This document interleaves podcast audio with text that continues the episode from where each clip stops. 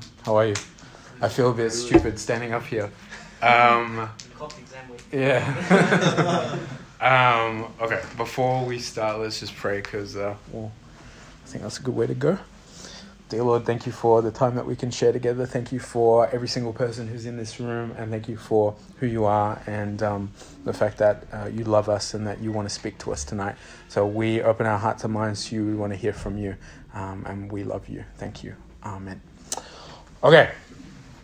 You guys want to just dive straight into it, and then we'll have more time to talk afterwards? All right, let's do it. So today, we're going to talk about doubt, and particularly, yeah, thanks, bro. That's nice. We're going to talk about doubt, and we're going to talk about the dignity that we can have in doubt. I was reading yesterday an article about why people leave church, and particularly like our age group, you know, so like the early 20s and stuff like that. And one of the key things that they were saying in that article was that the main one of the main reasons is because a lot of people, they go through, you know, obviously as a child, you're told what to believe, what to think, and you obey your parents, all that kind of stuff. Then obviously as you mature, you get your own identity, your own set of values and beliefs. And so then people start to doubt. People start to doubt what they've been taught and raised up in terms of their faith, if they have been raised in the faith. And if not, then, you know, obviously you just are skeptical in general, and you doubt everything, which is a normal, healthy part of development, may I add. But then what happens is that's not the problem, or this is what this article was saying. The problem isn't that people doubt. The problem is that they feel that church and their community of faith and their parents and whoever else is around them, they feel that community doesn't give them the space and the ability to voice those doubts and to wrestle with those doubts and to actually like openly come out about those doubts, about what they believe, why they believe it, and who God is and what God says about himself in the Bible and who they are and all this kind of stuff. So the idea is that they feel like the church is almost like this insular, like compress you down into like, you know, believe what we believe or else, and don't you dare speak anything other than what we tell you to think and say. And if you talk outside of it, like you're not a good boy, you're not a good girl, and you better act right, otherwise Jesus won't give you presents on Christmas or something. So the idea is that that's not a biblical view of doubt. In fact, let's do an exercise. I want you to think, those of you who know your Bible, which hopefully is everyone, but those of you who know your Bible, think about at least one character who doubted God. Instantly you can think of a few, right? And the reason why is because the Bible is literally filled with people, human beings, who doubt God, doubt God's word over their life, doubt God's intentions and his wills and his ways, doubt God's ability even when they're face to face with him, i.e. Moses or whatever else, right? And so when I was preparing this message, I literally was spoilt for choice as to who to grab for examples from the Bible. But we're going to look at a very interesting example, an example of someone who is very, very, very important to the faith, to the story of the Bible, like, you know, was prophesied about from, like, you know, the prophets back in the day, and who knew Jesus very intimately, very closely, and still doubted Jesus. So open up with me, if you got your Bible / phones with a Bible on it, to Matthew chapter 11. And we're going to look at this story. And before we get to this story, let's set the scene where we're up to right now in the Gospel of Matthew. So as you read through the Gospel of Matthew, the beginning, it tells you the genealogy of Christ, you know, who Jesus is, where he came from, the fact that he's a descendant of Abraham and David, and, you know, he's the Messiah. He's fulfilling all these prophecies, and he is the Messiah. He's the one that everyone's been waiting for. And the Messiah is a loaded word in Scripture. Messiah essentially means the promised king. The promised king who's going to set everything back to the way it was supposed to be, the way that God intended it to be, i.e. Eden, right? And so this Messiah, Jesus is him. That from the get-go of Matthew, that's who you're introduced as Christ being through this genealogy. And then you see Jesus go through the temptation in the wilderness. You see him, you see him be baptized by John the Baptist, and literally the heavens opening up and God saying, "This is my son," and the Holy Spirit descending on Jesus. And then you see him enter the wilderness where he's tested and trialed, and he overcomes this temptation, this test from Satan, and exits it in the power and begins his ministry. And then you see him give the Sermon on the Mount, this incredibly, like, things that we still quote today, things that still hold our value system in Western society, you know, ideas such as, like, don't hate, love people, turn the other cheek, things like it's not good to, you know, not only not murder, but, like, actually just don't hate people, things like don't just not, you know, cheat on your wife or your husband, but actually, like, don't even, like, let your mind go in that way. Like, that's not, these very impactful, powerful, amazing things. And then you see Jesus heal people, restore sight to the blind. You see him set people free from demonic activity. You see him declare the kingdom of God and say that the kingdom of God is here. Then we reach this story. Matthew chapter 11, and let's read from verse 1, and we're going to go all the way to 19, but we'll stop as we go along. So Matthew chapter 11, verse 1 says this: "When Jesus had finished instructing his 12 disciples, he went on from there to teach and preach in their cities.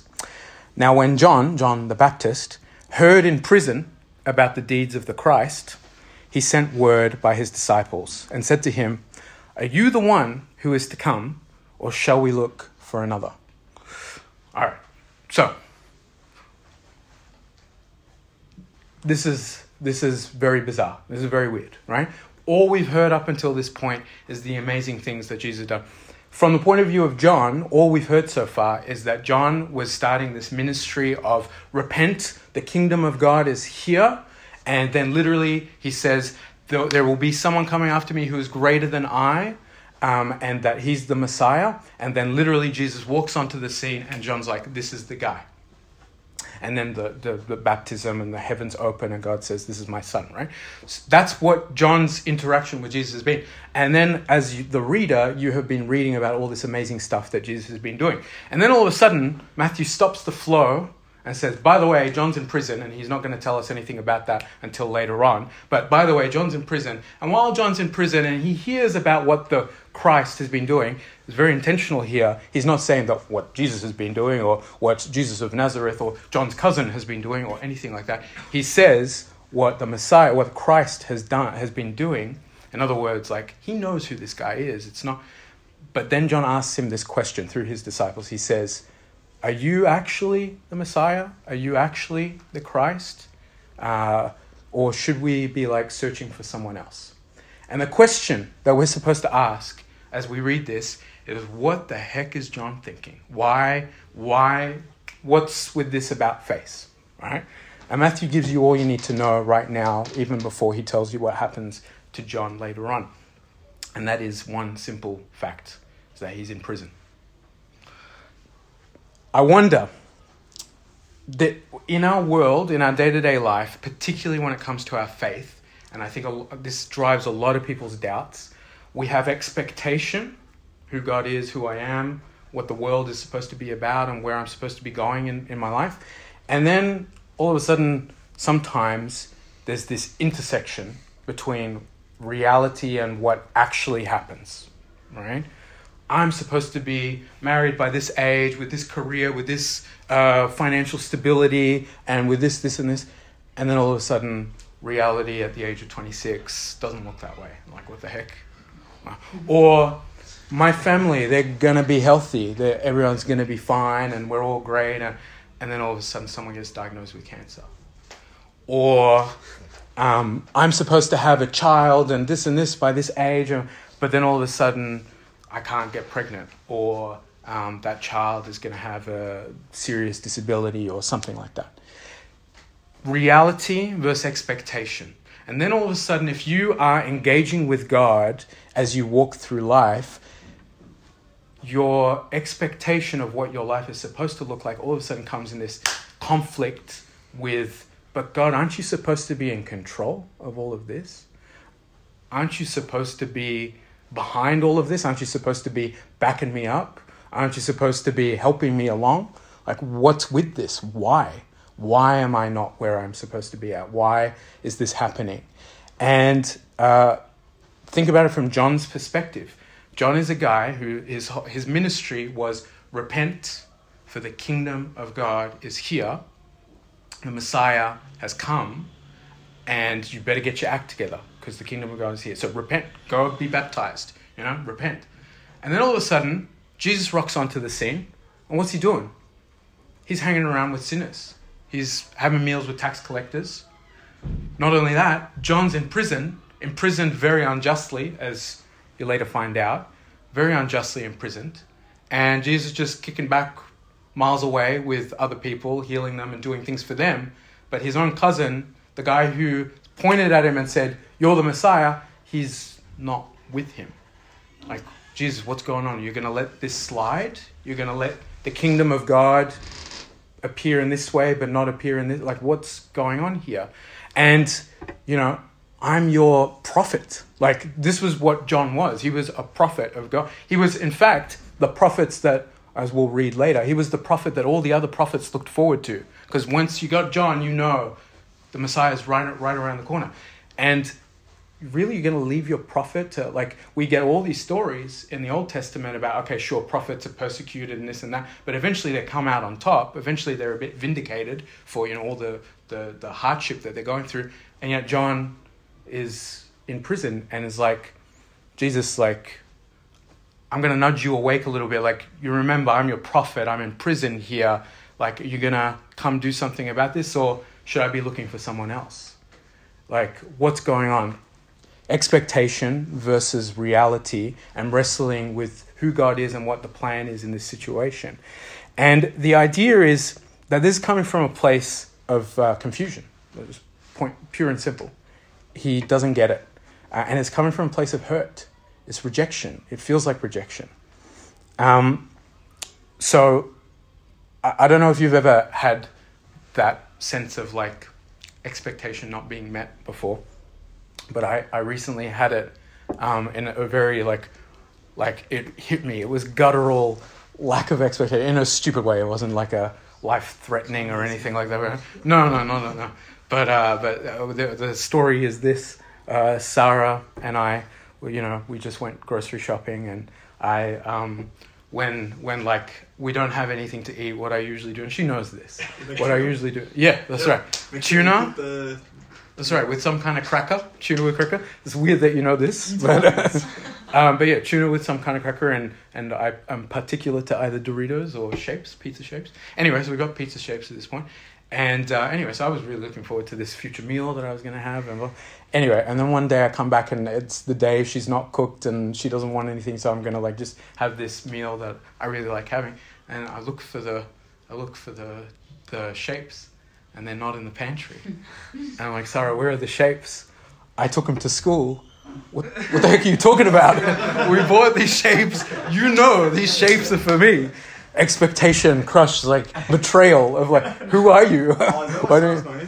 That's right. We're having a bit of a conflict, but look, we've all faced this on small scales, on big scales, where it's like this, this person who you're supposed to know, this relationship, and expectation is not met, and it hurts, and it's like, what? You don't know, like, why? What's going on here? So this is John's mindset, okay, and this is a bit of a slap in the face for Jesus as well. Like, what more do you need? Like, the heavens opened up in front of you and you heard God say, and not only that, but you yourself know, like from John's birth, it says in the Gospels that John's birth, Elizabeth and Mary, the mother of John and the mother of Jesus, when John in the womb and Jesus in the womb, and John leapt for joy in Jesus in Elizabeth's womb when Jesus was close. And then Elizabeth prophesies and said, my baby knows that this is the Messiah. And so like from the beginning, they know, they're cousins, they're friends, they love each other, and John knows, and he's had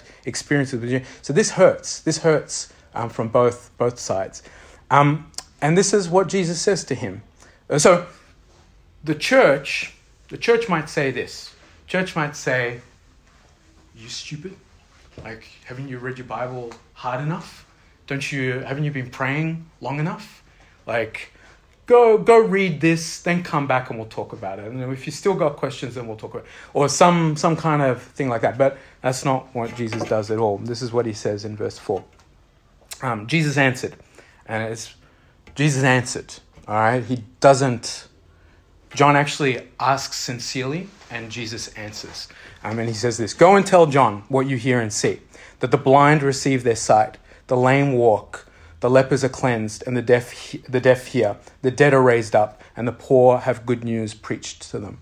Literally like recounting each chapter and what Jesus has been doing over the course of the past few chapters that you've been reading.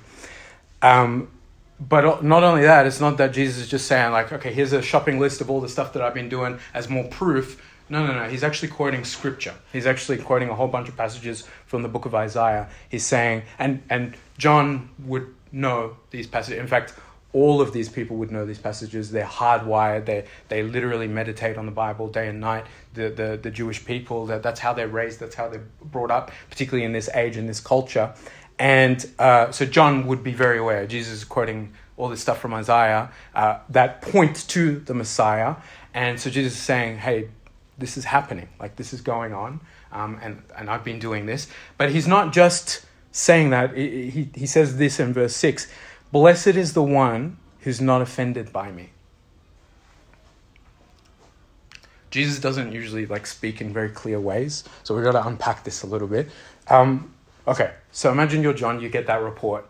So Jesus said he wanted you to know that the people who have been blind, they've been restored their vision, the people who are, see well. And John's like, I get it. He's quoting from Isaiah, all right? And he also said, "Blessed is the one who's not offended by me." What's Jesus trying to communicate in this situation? Well, he's saying, John, I know that this isn't what you expected. I know that this isn't what the kingdom of God looked like to you. I know that injustice is still happening. I know that you're still in prison. And I know that I'm helping other people right now. But blessed are you who will not look at your circumstances and let that become the story of what God is doing. Blessed are you who allows yourself to look outside of yourself and look at who God really is and what God is really about. It's not about you and your personal feeling or attitude about, is God doing a good job or not? Is God meeting my standards or not? Is God standing up for the right thing for me or not? But rather, who is God and what is he about, and trying to find that in what he's doing and what he says about himself, rather than my perception and expectation about him, right? And guess what, guys? This is exactly what's happening in our world today. You just have to go outside of this room, go find a random person on the street and say, "What do you think of God?" And they'll tell you, "I don't like how Christians think this. And if God thinks this, I'm not on board with that. If God feels this way about these kinds of people, or if God feels this way about what I'm doing in my life, then I don't want to have anything to do with him." Blessed are you who aren't offended by him. Blessed are you who look beyond your own personal situation, your own friction with where you and God kind of don't meet eye to eye, and where your expectations and reality don't meet. Blessed are you who look past it and say, I am interested in actually who this Jesus guy is, because he's worthy of knowing more about, because of what he's doing and who he is intrinsically, not based on how I feel about it. Blessed are you who aren't offended by Jesus. And then he says this, so that's his response to John. And John's having these serious doubts about Jesus and having these, like this internal conflict and is doubting Jesus. But Jesus, he gets an opportunity and he pauses and he takes an opportunity. There's a crowd around him. He pauses and he takes an opportunity to talk about John.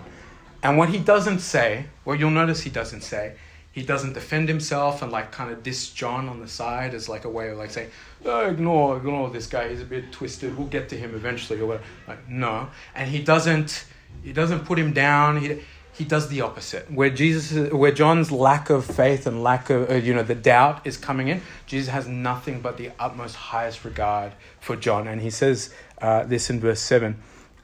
As they went away, so as the disciples of John are going back to John, they went away Jesus began to speak to the crowd. So he didn't have to say any of it. It's not like he's gaining favor with John's disciples. Like, oh yeah, by the way, while you're here, I'm just going to like talk John up and tell him I talked him up. Oh, no. They've gone. And here's the crowd. And this is what Jesus says. Jesus began to speak to the crowds concerning John. What did you go out to the wilderness to see?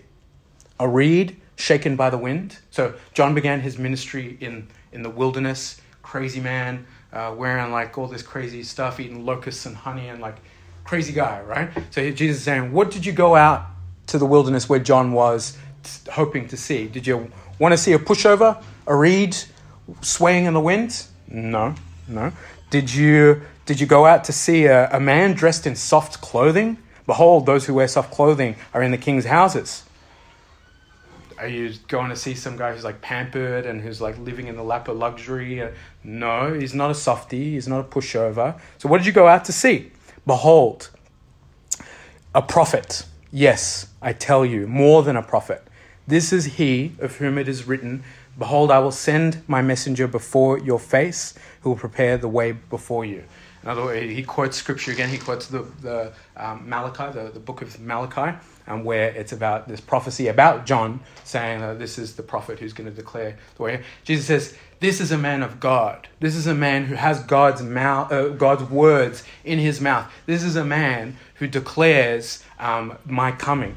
And this is the man who you went to see. This is the man who had power, who told you to repent and told you to expect the kingdom of God and expect the Messiah. He doesn't criticize or shame John. He celebrates him and his calling. He celebrates who he is and what the message that God gave him was. And in fact, he doesn't negate it. He doesn't say he lost his way. He tells and declares, this is who this guy is.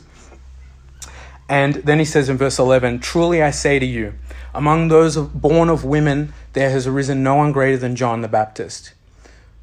No one is as good as John the Baptist. Yet, the one who is least in the kingdom of heaven is greater than he. Jesus loves to bring two opposing sentences and clash them together. It's like, all right, so there's no one greater than John the Baptist. But by the way, in the kingdom of God, if you're less than John the Baptist, then you're greater than him. Like, what the heck, Jesus? What are you talking about? Like, is he great or is he not? Like, what are you trying to say? What he's trying to say is this, that John was prophesied about. He had this role. Everyone was waiting for him, anticipating. If you would have asked Elijah and Malachi and Ezekiel and like all these prophets who were so highly regarded and so influential and everyone hundreds and thousands of years later, they're still reading their work. If you were to ask them, what are you most looking forward to? I'm most looking forward to the day where the final prophet announces the kingdom of God and the Messiah comes. That's the day that they'd be looking forward to. And Jesus is saying, this is the guy. No one is greater than him in terms of human beings that walk this earth. No one is greater. He's been given the greatest honor. And yet, God's kingdom, God's perspective is different to yours. You ask anyone with their own human perspective, who's the greatest human being that... Literally, if you ask certain members of other religions, who is the greatest person who ever lived, they will say their final prophet was the greatest person who ever lived. Why? Because it's a very important role. And they worship and celebrate their final prophet. And so, same mentality. These are the same mentality. And yet, Jesus here says, God's kingdom and God himself has a different perspective on who is important.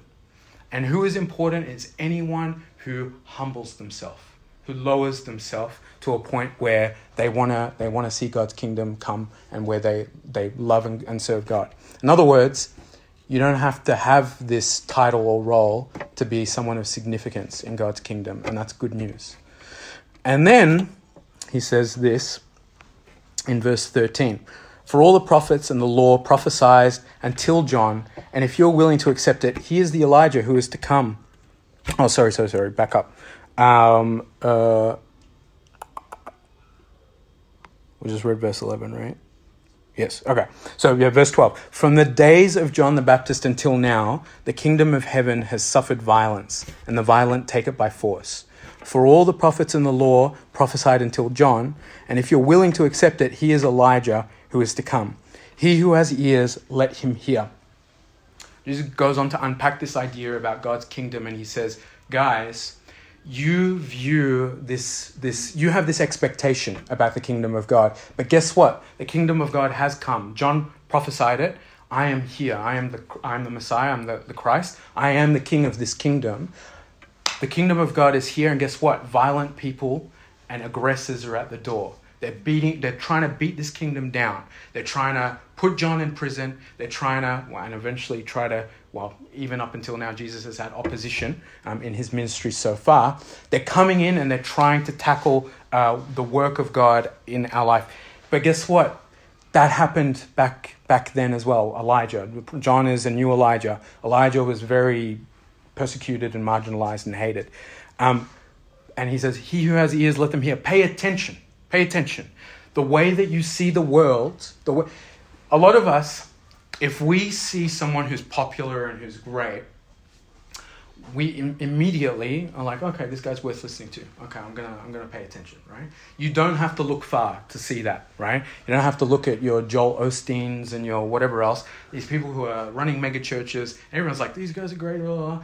And then all of a sudden everyone's willing to jump on the bandwagon without truly seeing what's behind the service. And no disrespect to anyone who they might, I don't know their hearts or anything, but the idea is people are quick to jump on bandwagons if a person's popular, right?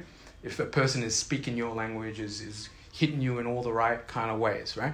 And God here is saying is actually the kingdom of God actually works differently. The kingdom of God is the kind of kingdom where if you're being persecuted, you're being hated, and it's being assaulted by all these people, right? You're probably in the right sphere of what the kingdom of God looks like. This is what it looks like. This is who John is. This is why he's in prison. This is who I am, Jesus says as well about himself. And this is what you are to expect if you're going to pursue the kingdom of God. So pay attention. And then he goes on to tell this very interesting parable. Let's read it, and then we're gonna wrap up. We're just gonna read till verse 19. So we're at verse 16 now. Have a look with me.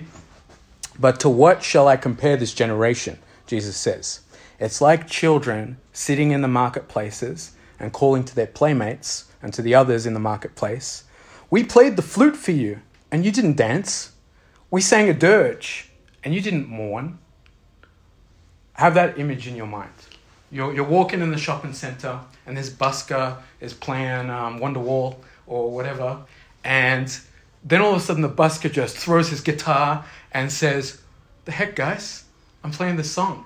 Why aren't you dancing? I'm pouring my heart out. Why aren't you crying with me?"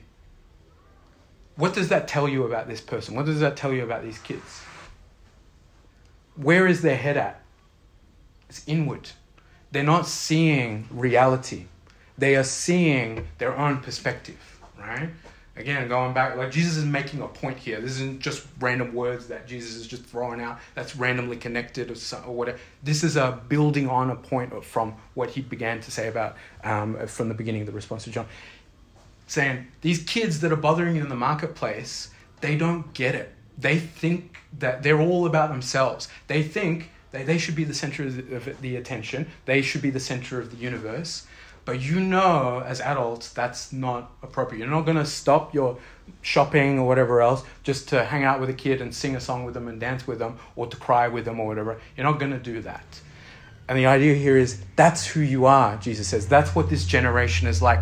You want to jump on board, but as soon as someone doesn't sing your tune, or as soon as someone doesn't pat you on the back when you feel like you deserve it or you need it, you all of a sudden want to reject them and push them away. Don't do that. John the Baptist is in prison. I am the Messiah who does not fulfill what you expect, but I do fulfill what the scriptures say about me. Open your eyes. Do not ignore. Blessed is the one who is not offended by me. Blessed is the one who actually goes after Jesus for who he is and not who they want him to be, right? And then he says, by the way, this is a very, I'm sure, particularly those of you who have nephews, nieces, and other kids or whatever else, I'm in the clinic every day. I'll get families come in, I'll get kids come in, and what I'll see is usually, this is what will happen. I'm sitting there, I'm talking with the parents, like, you know, what's going on and blah, blah, blah, getting the history. And the kid will usually wander over to my lolly jar. And it's like right next to, like, on the other part of my desk. So they'll wander, I can see them in the corner of my eye. And they're just standing there looking at the lolly jar. And they're in their heads, I know what's going on in their heads because it used to happen in my head. In their heads, they're like, if I look at this lolly jar, the guy's looking at, he knows that I want this. So if I just stand here patiently, he'll give me the lolly jar. Why? Because it's all about me. I'm here. I'm in the corner here. I'm looking. He'll meet my needs. He'll know what I want. And then when they don't get their needs met, some kids will just be polite and will just continue to stand there for a very long time. Other kids, though, they'll start to throw a bit of a tantrum. They'll start to make a bit of noise. They'll start to play with other things on my desk. They'll start to make noises so that their parents get distracted.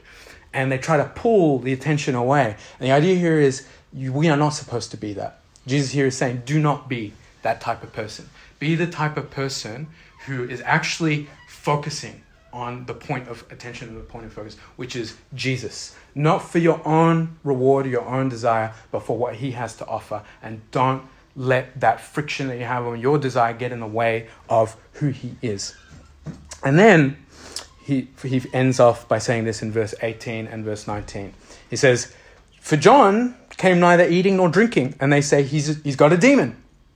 The Son of Man, Jesus, came eating and drinking, and they say, look at him. He's a glutton and a drunkard, a friend of tax collectors and sinners. In other words, he's contrasting these two images. Like, your perspective of reality, you can't be pleased either way. On one hand, you look at John, you're like, this guy's crazy. He's got a demon or something inside him because he's eating locusts and honey and living in the wilderness. So he's crazy, and now he deserves to be in prison. Yeah, I always knew he had a demon in him. I always knew that. Meanwhile, Jesus, he's doing the opposite. He's having a good time. He's connecting with people. He's actually drawing near to those who need to be drawn near to, the people who are exiled, out of society, outcast. And he's doing all of that, and all people see are, look at this freaking glutton. Look at this drunkie. Look at this guy. He has no morals. He's going around doing this and that. Jesus is like saying, you people can't be satisfied. You people can't be pleased. Stop looking with the surface level vision that you have. Look deeper. And Jesus ends off by saying, yet wisdom is justified by her deeds. And he's alluding here to the book of Proverbs, Lady Wisdom, who's an image or a representative of God's character. Wisdom will be justified by her deeds.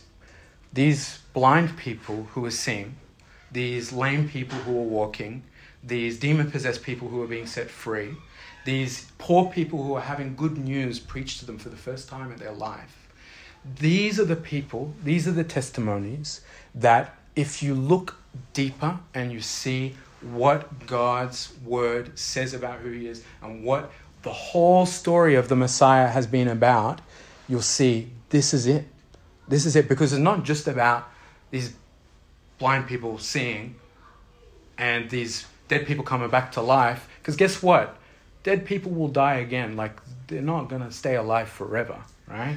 These lame and blind people, they're going to die too. Like, and it's not just about having a really encouraging message and saying, oh yeah, that was really nice. Oh, I'm poor, but hey, Jesus said, blessed is the poor in spirit because blah, blah, blah. Like, it's not just about hearing a nice message. He's saying, if you scratch the surface of what all of this stuff is pointing to, you're seeing that the kingdom of God is unfolding here. And the kingdom of God is a kingdom where your illness and your disease is no longer the final word over who you are and what God declares over your life.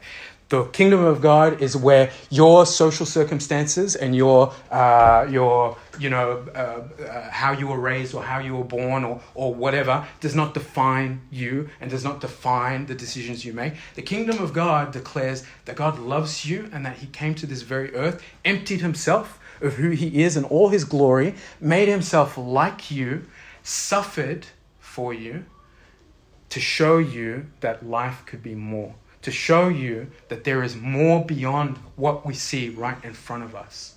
And so he said, please Stop looking with your expectations. Stop looking with the surface level vision that you have. Stop looking with what you feel you deserve or what you feel you don't deserve. Start looking at Jesus. Start looking at who he is and what the kingdom of God is actually about. You know, a lot of people, when they talk about the gospel, they talk about the gospel as just this. Gospel is all about, I'm a sinner. Jesus came to die for my sins.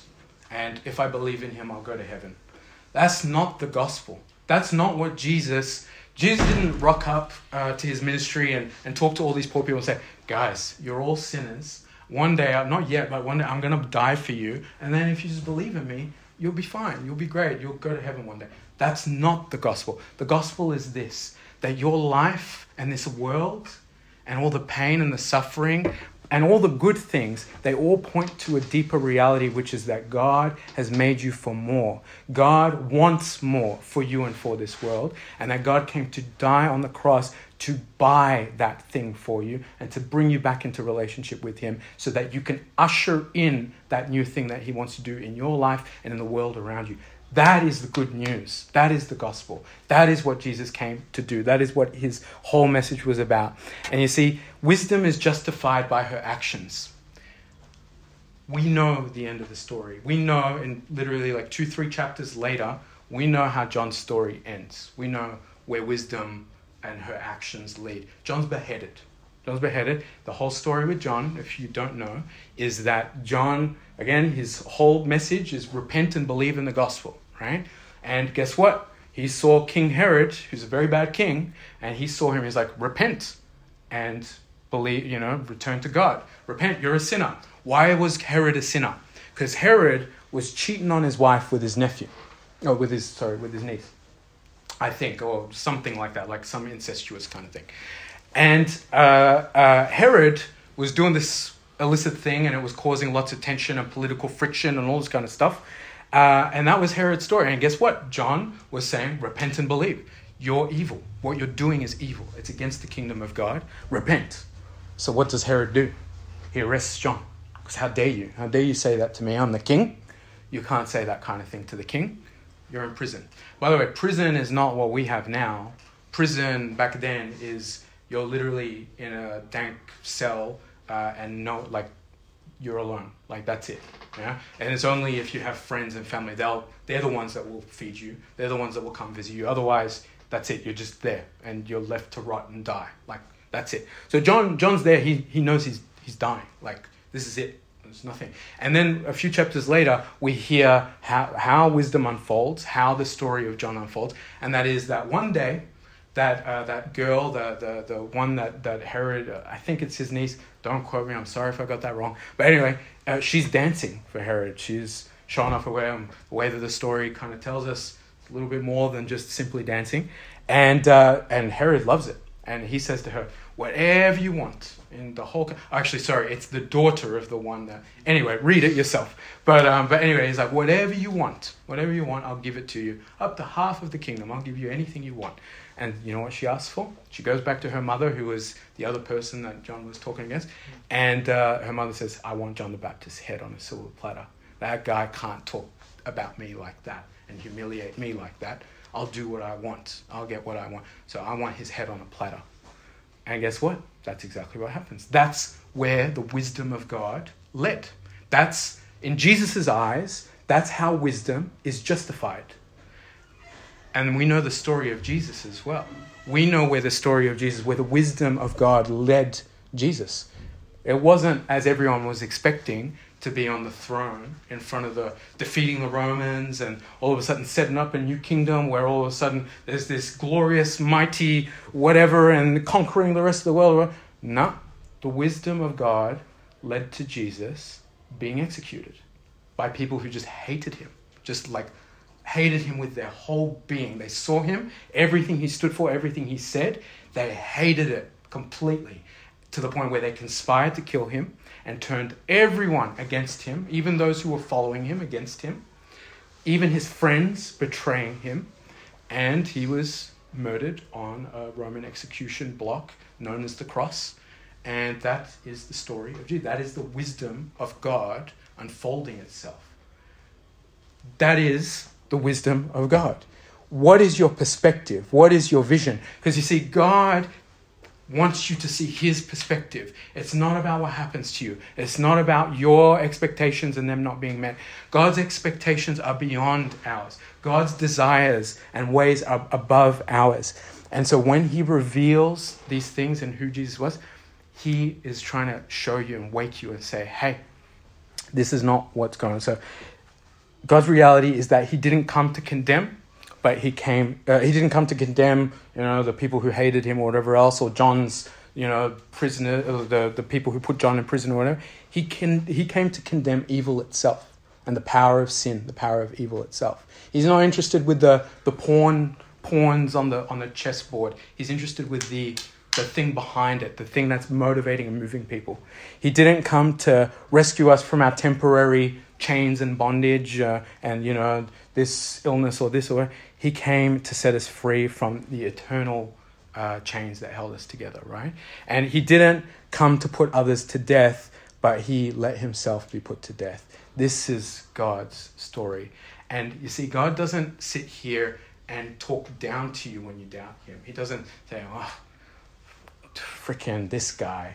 What more do I have to... Oh, God, just read your Bible, will you? No, he doesn't do that. You know what he says to you when you doubt him? Because we all will, and I'm sure many of us have. You know what he says when we doubt him? He says, look at who I am. Look at what my story is all about. Look at what I did on the cross. Trust me.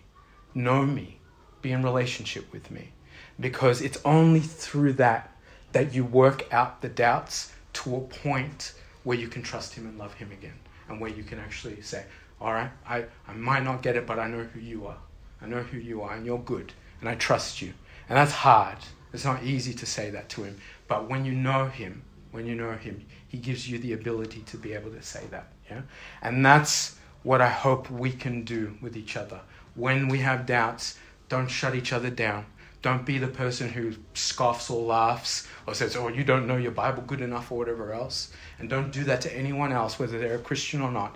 You do it with love and you point back to Jesus. I get it. It's hard to understand.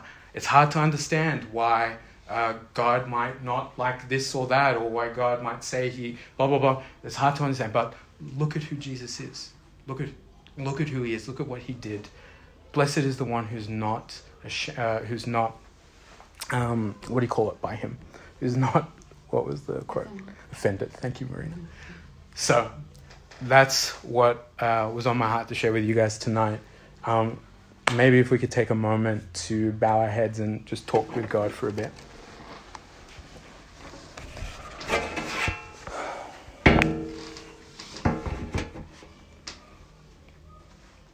There's a lot of us in this room that have been offended by God, that have been offended by what we might have heard others who claim to know God say, and offended about our own expectations versus the reality of our situation, and we haven't understood where God is or what his purpose or plan might be. Some of us are going to go through that, and it might be in days, it might be in weeks or months or years. Some of us don't even trust him in one iota. It's from the get-go, we just aren't interested point blank. But the invitation tonight is to say, all right, these doubts, you have them. It's okay to have these doubts. And the invitation is to say, don't look at your situation or your experience or what you expect. The challenge from Jesus is, look at who I am. Look at who he is. Let him speak for himself. And the beautiful thing about who Jesus is, yes, he was a figure in history 2,000 years ago, but he is also real.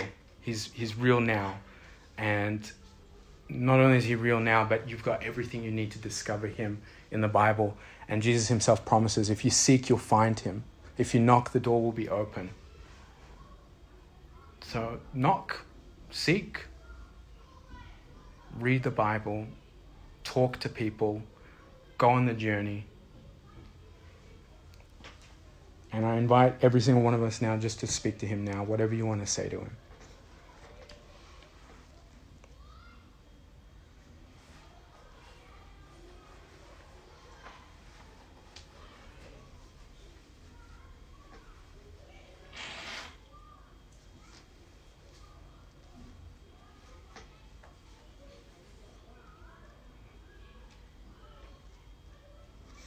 And Lord, we thank you for who you are. We thank you for what you came to do and what your gospel, what the good news actually is. We thank you, Lord, that it's more than just me, it's more than just us. It's about your love for everyone. It's about how you came to redeem everything and make all things new, Lord. We want to be new. Thank you, Lord, that that your love drove you to the cross, and that your kingdom and your wisdom, even though it's foolishness to us, Lord, it is far greater than anything that we could ever conceive ourselves, Lord. So we thank you for who you are and for your love. And Lord, we just ask that you wouldn't just let these be nice words, but that they would move us along a journey to know you more, to love you more, to be closer to you. In Jesus' name we pray. Amen.